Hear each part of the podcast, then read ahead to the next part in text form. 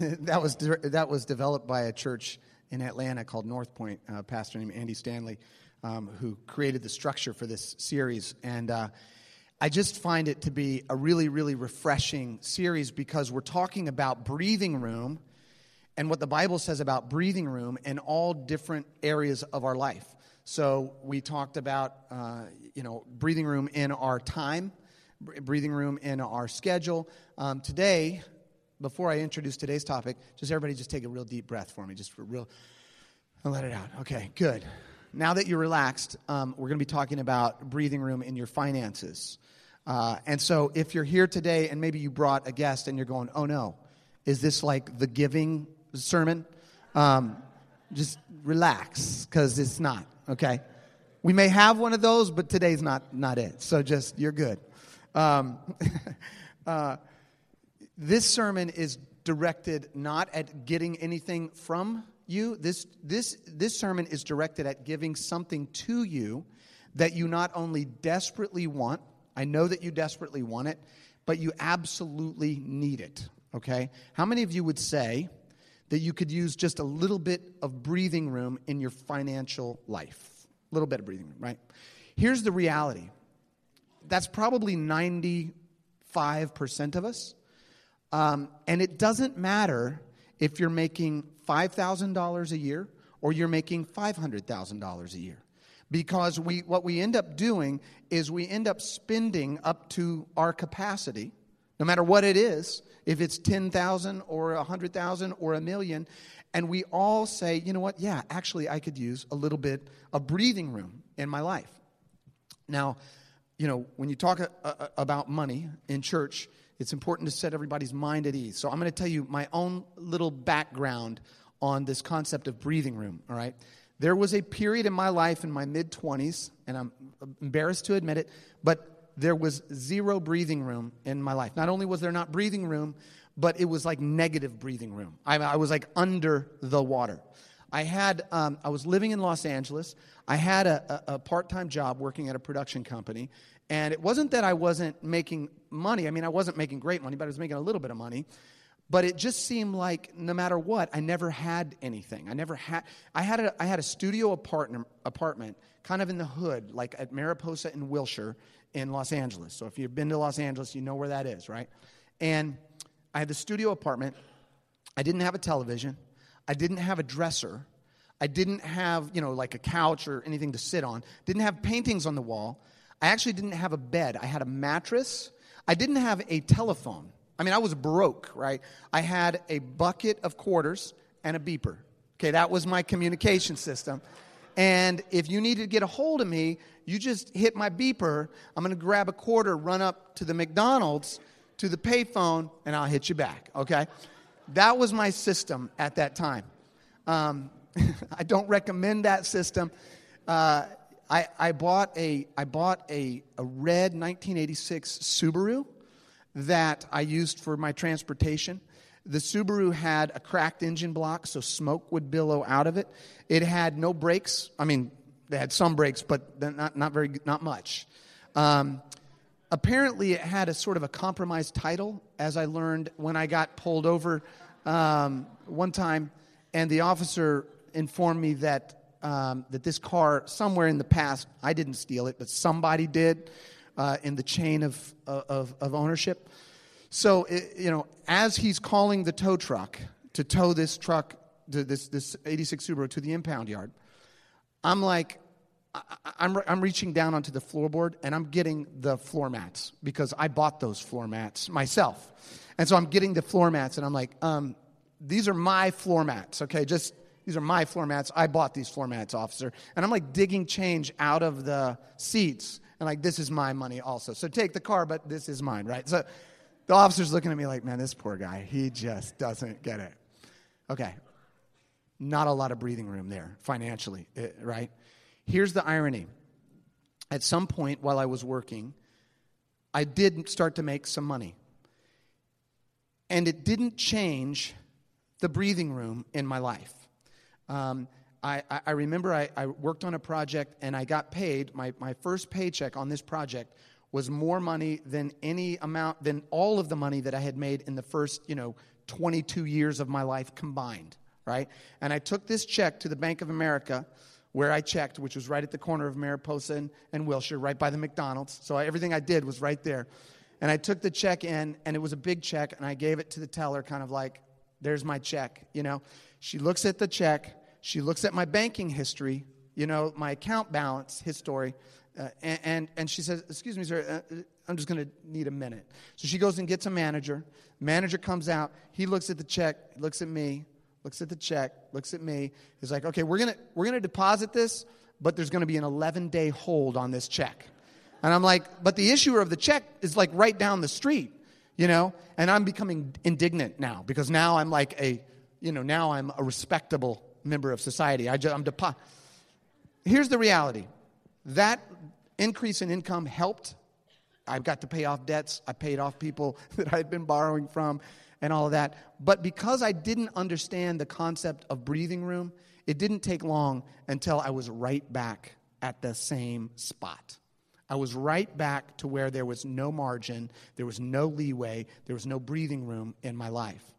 Um, and what we're going to talk about today, if you are not a, a, Christian, if you're here today and you're like, I'm not really a, a, a believer, I'm kind of on the fence, I'm thinking about it, maybe, you know, I'm sort of interested, then what you're going to hear today is some of the, well, the most important wisdom that you can hear on the issue of finances, okay?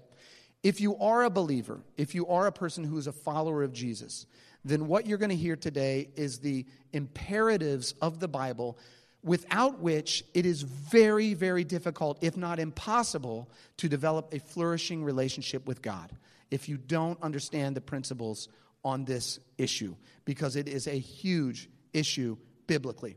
So, breathing room, for our purposes in this series, the definition of it is the space between your current location and your total capacity right? So the difference, the, the cushion between your location and your limitation, that's breathing room. If you want to, you can grab your um, bulletin. There's sermon notes on the inside, and you can follow along and, and write on those notes if you like.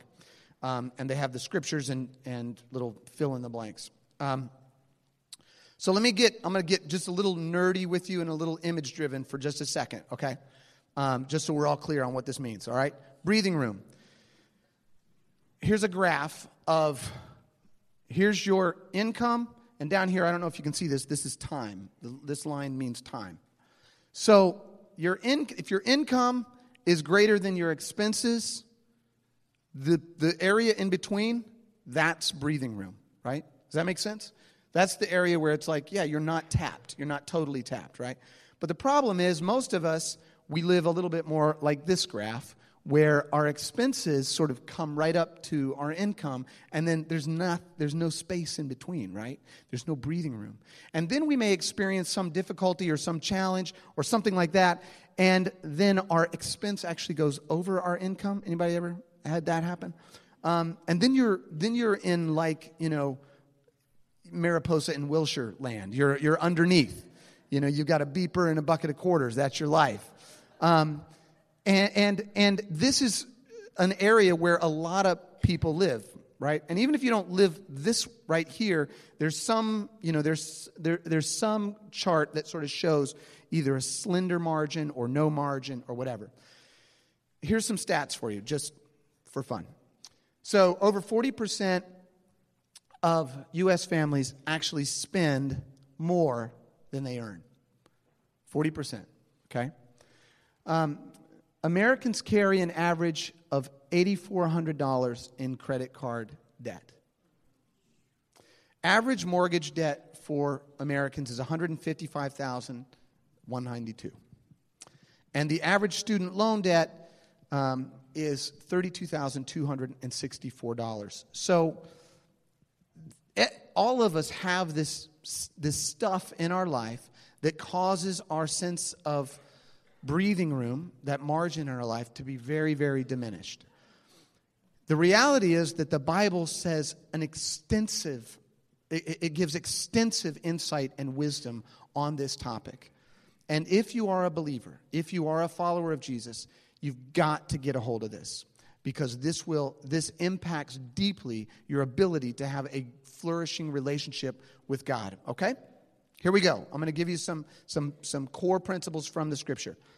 One of God's primary competitors for your love is your stuff. Okay? This is point number one. And what does that mean? What that means is we all have stuff and we all need stuff. And stuff is like food, clothes, shelter, transportation, stuff that we need, right? But then there's stuff that we don't necessarily need, but we like TVs, uh, trips, um, you know, beepers, like, you know, stuff that we, we, we, we like, right? Dinners, out, vacations, and there's nothing wrong with any of that. But the reality is, a lot of times we end up liking that stuff more than we even understand.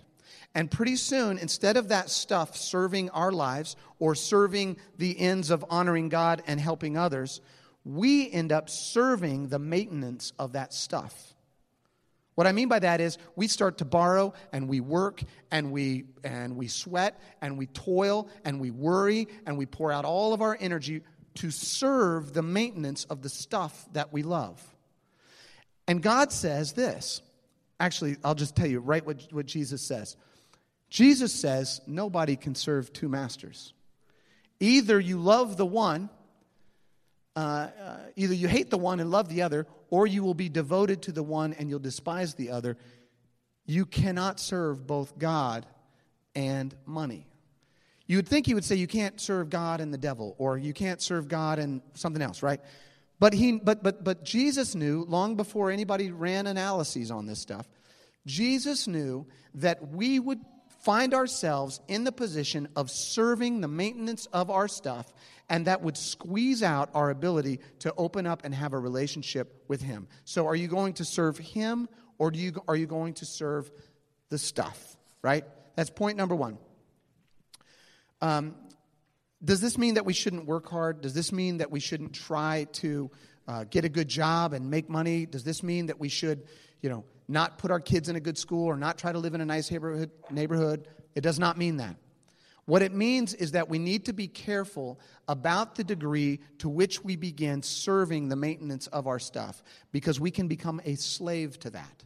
And we become a slave to that, then, then, then that occupies all of our time, our energy, and our focus, and we do, not, we do not have time to open up our life to God. That's just the reality of, of that. And how do we know?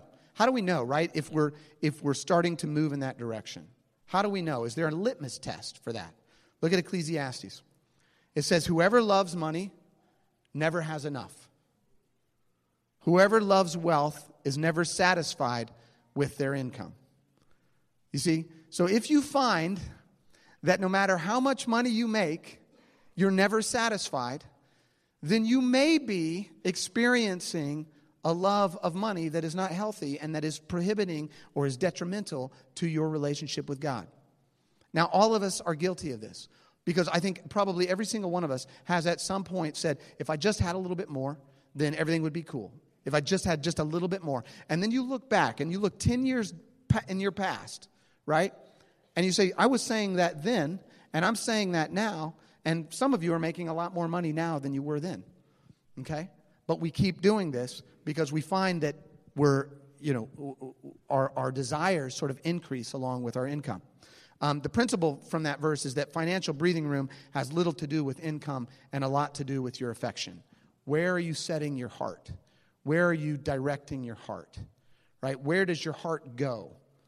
Um, it's, uh, it's fascinating because, um, uh, like, for I'll, I'll give you an example with, with exercise, right? Because I've been, you know, since the new year, getting out there and exercising. I've got a, I've got a relationship. My body and I have this relationship, this ongoing conversation. My body likes to weigh 171 pounds. It just likes it there. It's comfortable. That's where it wants to be. In my mind, I want it to be 155 pounds. We, you know, that we, so we have, we have a, we have a disconnect.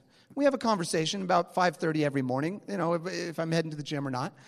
Um, but here's the deal if I go get a really good workout, well, actually, we're, we're at a standoff right now at about 165 pounds. I don't know if that matters to you, but um, we're, we're ha- we've got a truce going on.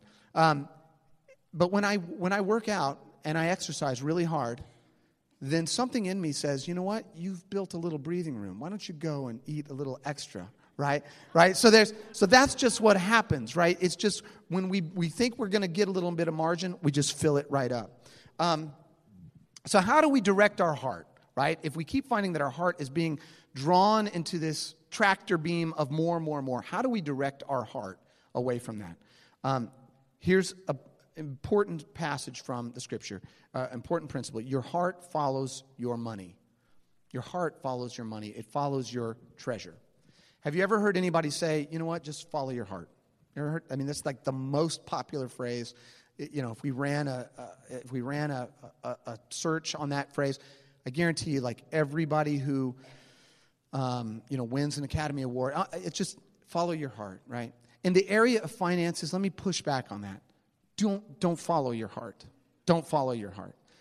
I don't know if you've been following the news, but there's this these two teenagers that are like going through the South, the new Bonnie and Clyde, they're calling them. They're going through the South. There's two teenagers, they're in Atlanta and they're in Tennessee and Kentucky, and they're robbing places and they're burglarizing places and they're stealing trucks and they're cashing bad checks and they're just, nobody can catch them. They're just, one's 13 and one's 18. It's crazy. And they're out, just out there going nuts. Like, you know what they're doing? They're following their heart. That's what they're doing. They're like, you know what? Let's just, right? The Bible never says follow your heart. There's nowhere in the scripture does it say follow your heart. You know what it says? Direct your heart. It says direct your heart because for where your treasure is, that's where your heart's going to be. The Bible could have said it the other way around. Jesus could have said, wherever your heart is, that's where your treasure is going to go, but he didn't. He said, wherever your treasure is, that's where your heart goes. It follows if you put your, and it's not just money, right? It's your energy, it's your time, it's your skill, it's your talent. Where if you direct that in a particular direction, your heart will then follow that. I use this example in our 201 class all the time. If you're on the, on the mentoring team with Kirk Williams, and you go over to Brittany Woods Middle School, and you go spend a couple hours tutoring, you know, 14 year olds in math, when you leave there, guess where your heart is? It's with those kids. You're, you're, you're thinking about them. I wonder how he's doing. I wonder if it, it's going to. Because your heart follows wherever you're putting your time and your energy and your resources. It, that's where it goes. My, I, I, my dad was a, a, great pastor, and he performed weddings all the time, and he used this one line, and I rip it off in every wedding that I do. And he would always say this He would always say, The grass is always greener on the side that gets the water. So, in other words, if you want to build a loving, nurturing, fun, enjoyable, healthy relationship with your spouse, then put some time and energy and nourishment into that relationship because that's what will make it grow, right?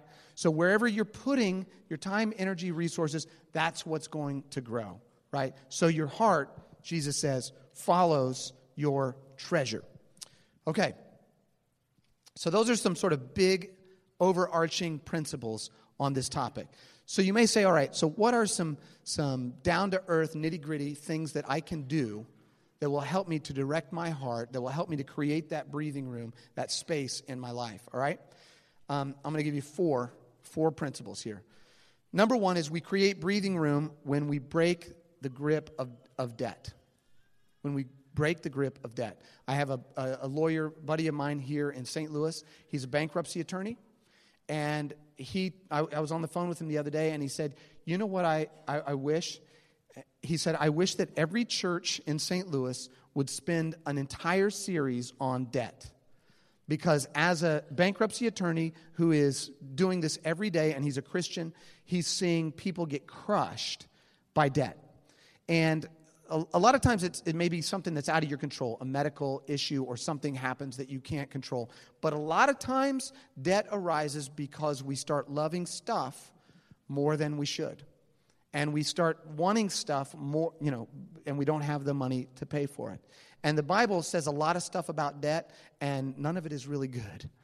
You know, it, it, here's, here's how Proverbs says it extremely plainly it says, The borrower is slave to the lender. And what that means is if you don't have the money to pay for something and you go borrow the money to pay for it, then now you're going to be working for the person who gave you the money to pay for the thing. Okay? Now, that doesn't mean that all debt is bad or anything like that. I'm not making categorical statements. But what I'm saying is we've got to be careful that we don't put ourselves in this sort of crushing grip of debt that does not allow us, then we become slave to it, and we become a servant to it, and it doesn't allow us to be a servant of God, right? Because we're serving our stuff. Number two, we create breathing room when we shift our goal from cash to character. When our goal shifts from cash to character. What does that mean? So, the Apostle Paul, uh, very important Christian figure, wrote a huge portion of the New Testament. Um, most well known apostle. Everybody knew him. You know, powerful, powerful guy. What he was seeing in the early church, he was seeing people come in. He was seeing them open their hearts to God. He was seeing them give their lives to Christ. And then he was seeing that there was a part of their life that wasn't aligned with the teachings of the scripture, and that is that they kept finding themselves being attached to wealth and attached to things. And they would pursue that, and it would, and, and, and it would cause them all kinds of difficulties and challenges. So, in other words, what was going on in the first century is exactly the same thing that's going on now. Like, people don't change, right? So, Paul sat down and he wrote a letter to one of his one of his mentees, one of his disciples, one of the pastors of a church there, a guy named Timothy. And look what he said. This is huge. He said, Timothy, I want you to know that the love of money is a root of all kinds of evil. He said, Some people, eager for money, have wandered from the faith and pierced themselves with many griefs. What I want to stop there just for a second. He's saying, the, what happens when they attach themselves to the pursuit of money for its own sake they end up causing themselves all sorts of heartbreak and chaos and pain and grief. It's not that money is bad or that things are bad or that you shouldn't have good things. It's that when that becomes your pursuit, you're going to end up harming yourself and those around you because you're getting obsessed with something that is just tangential, something that's just temporary. It's not something important and real in the grand scope of things. He said, But you, Timothy, flee from this and do what? Pursue righteousness, godliness, faith, love, endurance, and gentleness. In other words, he's saying, shift your pursuit from cash to character. And when you do that, you will actually create breathing room in your life. You will not get obsessed with accumulating wealth for its own sake. Okay? You'll start to open up your life to God because you'll be pursuing, you'll be putting your treasure, you'll be putting your time and energy into that. And it's going to open up breathing room. And that's it's for you right? Okay. Good. Everybody tracking so far? Everybody good? Okay. Um, number three, we create breathing room when we practice generosity. When we practice generosity. Now, I would urge you to just, you can even do it now while I'm preaching. Google the effects of generosity. Okay? And then just look at the secular websites on this. Don't look at the church websites. Just look at the research from any institution, anywhere. Um, there's a couple researchers from Michigan and then Berkeley, and then they, a couple different, um, uh, res, you know, a couple different um, studies that they did on this, on the study of the effects of generosity. I'm going to just read you a couple little findings that they found. They found that people who lived lives of generosity, either with their giving or with volunteering or spending time helping other people, it improved their mental health, it improved their physical health, it promoted longevity, it reduced their stress, it enhanced their sense of purpose by shifting their focus from themselves. They found that generosity is a natural confidence builder and helps to combat feelings of isolation and depression. It promotes a sense of trust and cooperation that strengthens our ties to others and fosters a heightened sense of interdependence and cooperation in your social community. In other words, it's good for you. It's good for you. In other words, it's more blessed to give than to receive. If that sounds familiar, it's because the Bible figured this out a long time ago. Okay, now here's the, here's the travesty. And here's where we can just get real, okay? The travesty is that this principle has been totally perverted in a lot of churches because what is, what's happened has been taken to this kind of crazy, wild extreme and and you know and then preachers will be known as whatever it is prosperity preachers or name it and claim it or you know whatever it is and the the sermons then boil down to this if you give money to this ministry, you will then get rich financially, right? And there's all kinds of like weird, manipulative, quirky ways that they say that, but it all ends up boiling down to that statement. And the sadness is is that there's actually a tiny tiny tiny germ of truth in the sense that if you live a life of generosity, you will experience a life of blessing. Right? But but the problem is the other segment of pastors don't want to say anything about this because they don't want to be lumped in with the other guys, right? Who are hucksters and conmen and flimflammers and you know snake oil salesmen and whatever you want to call them, crooks. Um, so, you know, but unfortunately, the Bible has all this really powerful, deep, penetrating stuff to say that is real on this topic, uh, and it just gets buried in a lot of noise and, and, that's, and that's unfortunate. So we're just sort of unraveling that right here and right now. Let me read you the passage. Jesus said this Give, and it will be given to you. A good measure, pressed down, shaken together, and running over, will be poured into your lap. For with the measure you use, it will be measured to you. And what he's saying is if you want some breathing room in your life, then live a life of generosity and see if your life doesn't open up. See if your life doesn't open up. And if you're skeptical of this, I think I mentioned this a couple weeks ago. If you're skeptical of this, especially coming from a preacher, especially coming from a preacher who benefits from you giving to the church, right? So I've got a, I got a dog in the fight, right? So then, then I would urge you to do this. If you're skeptical and cynical of this principle, then give your money somewhere else. Go find somewhere else to give your money and see what happens in your life. Give it to the Red Cross. Take, take some you know, percentage of your income and give it away to somebody who's, you know, in need and see what happens in your life. All right? And then if you and if you then realize, you know what, that guy's actually telling the truth, then come back, become a member of the church, support the work of the ministry, okay? And then when I do have the giving sermon, I'm coming after you. All right, we got through that point. Is everybody still okay? Did that didn't hurt, right? All right. All right, this is the last point. We create breathing room when we shift the source of our security. Okay, what do I mean by that? What I mean by that is this my, my, I took my wife on a date on Friday night. We do our Friday night date nights. And we went to this uh, rock gym or this like climbing gym. And you go to these cr- climbing gyms, and they give you these little special shoes that are really tight and pinch your toes, and they give you a harness, and you go up to these walls, and then they got a guy or, or, or, a woman who will train you, and they hook you up to these ropes. And on the other end of these ropes is what's called an auto belay. All right, and what, the, what that does is, you know, it's hooked to your harness, and then you climb up the wall, and there are all these little handholds that you climb onto. But the auto belay keeps you from plummeting to your imminent death, right? So if you fall off the wall, the auto belay, somehow the way it works, it grabs, it, it, it creates tension that adjusts to your weight and it keeps you from falling off the wall, right? So you, it doesn't pull you up the wall. You still have to climb the wall, but if you fall off the wall, then you're not going to come crashing down. And actually, when you get to the very, very top, this is the, the tricky part. You get to the very, very top of the wall, then the, the guy says, the trainer says, okay, now just let go and lean back and the auto belay will catch you. And everything in your body says, You're crazy, man. You're standing on the ground. I'm 30 feet up, and you want me to just let go of the wall? Yeah, no, I'm not doing that, right? But if you don't do that, you know what happens? Your forearms start to go like this. And then I, I remember one guy when I, when I did this once, he called it the Elvis Presley. Because what happens if you stay up there too long, your leg starts to go like this. It's very embarrassing when he's saying that while it's happening to you. You know, you're like, and he's like, hey, Elvis Presley. You're like, shut up, man.